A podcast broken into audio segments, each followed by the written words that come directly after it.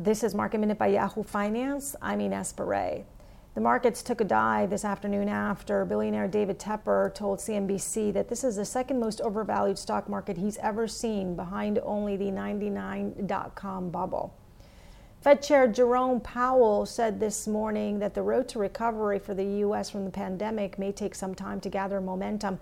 Powell called on fiscal policymakers on Capitol Hill to do more to avoid long term damage to the economy and looking at the sectors which are leading today to the downside. Those include energy, financials, and industrials, consumer staples, healthcare, consumer discretionary.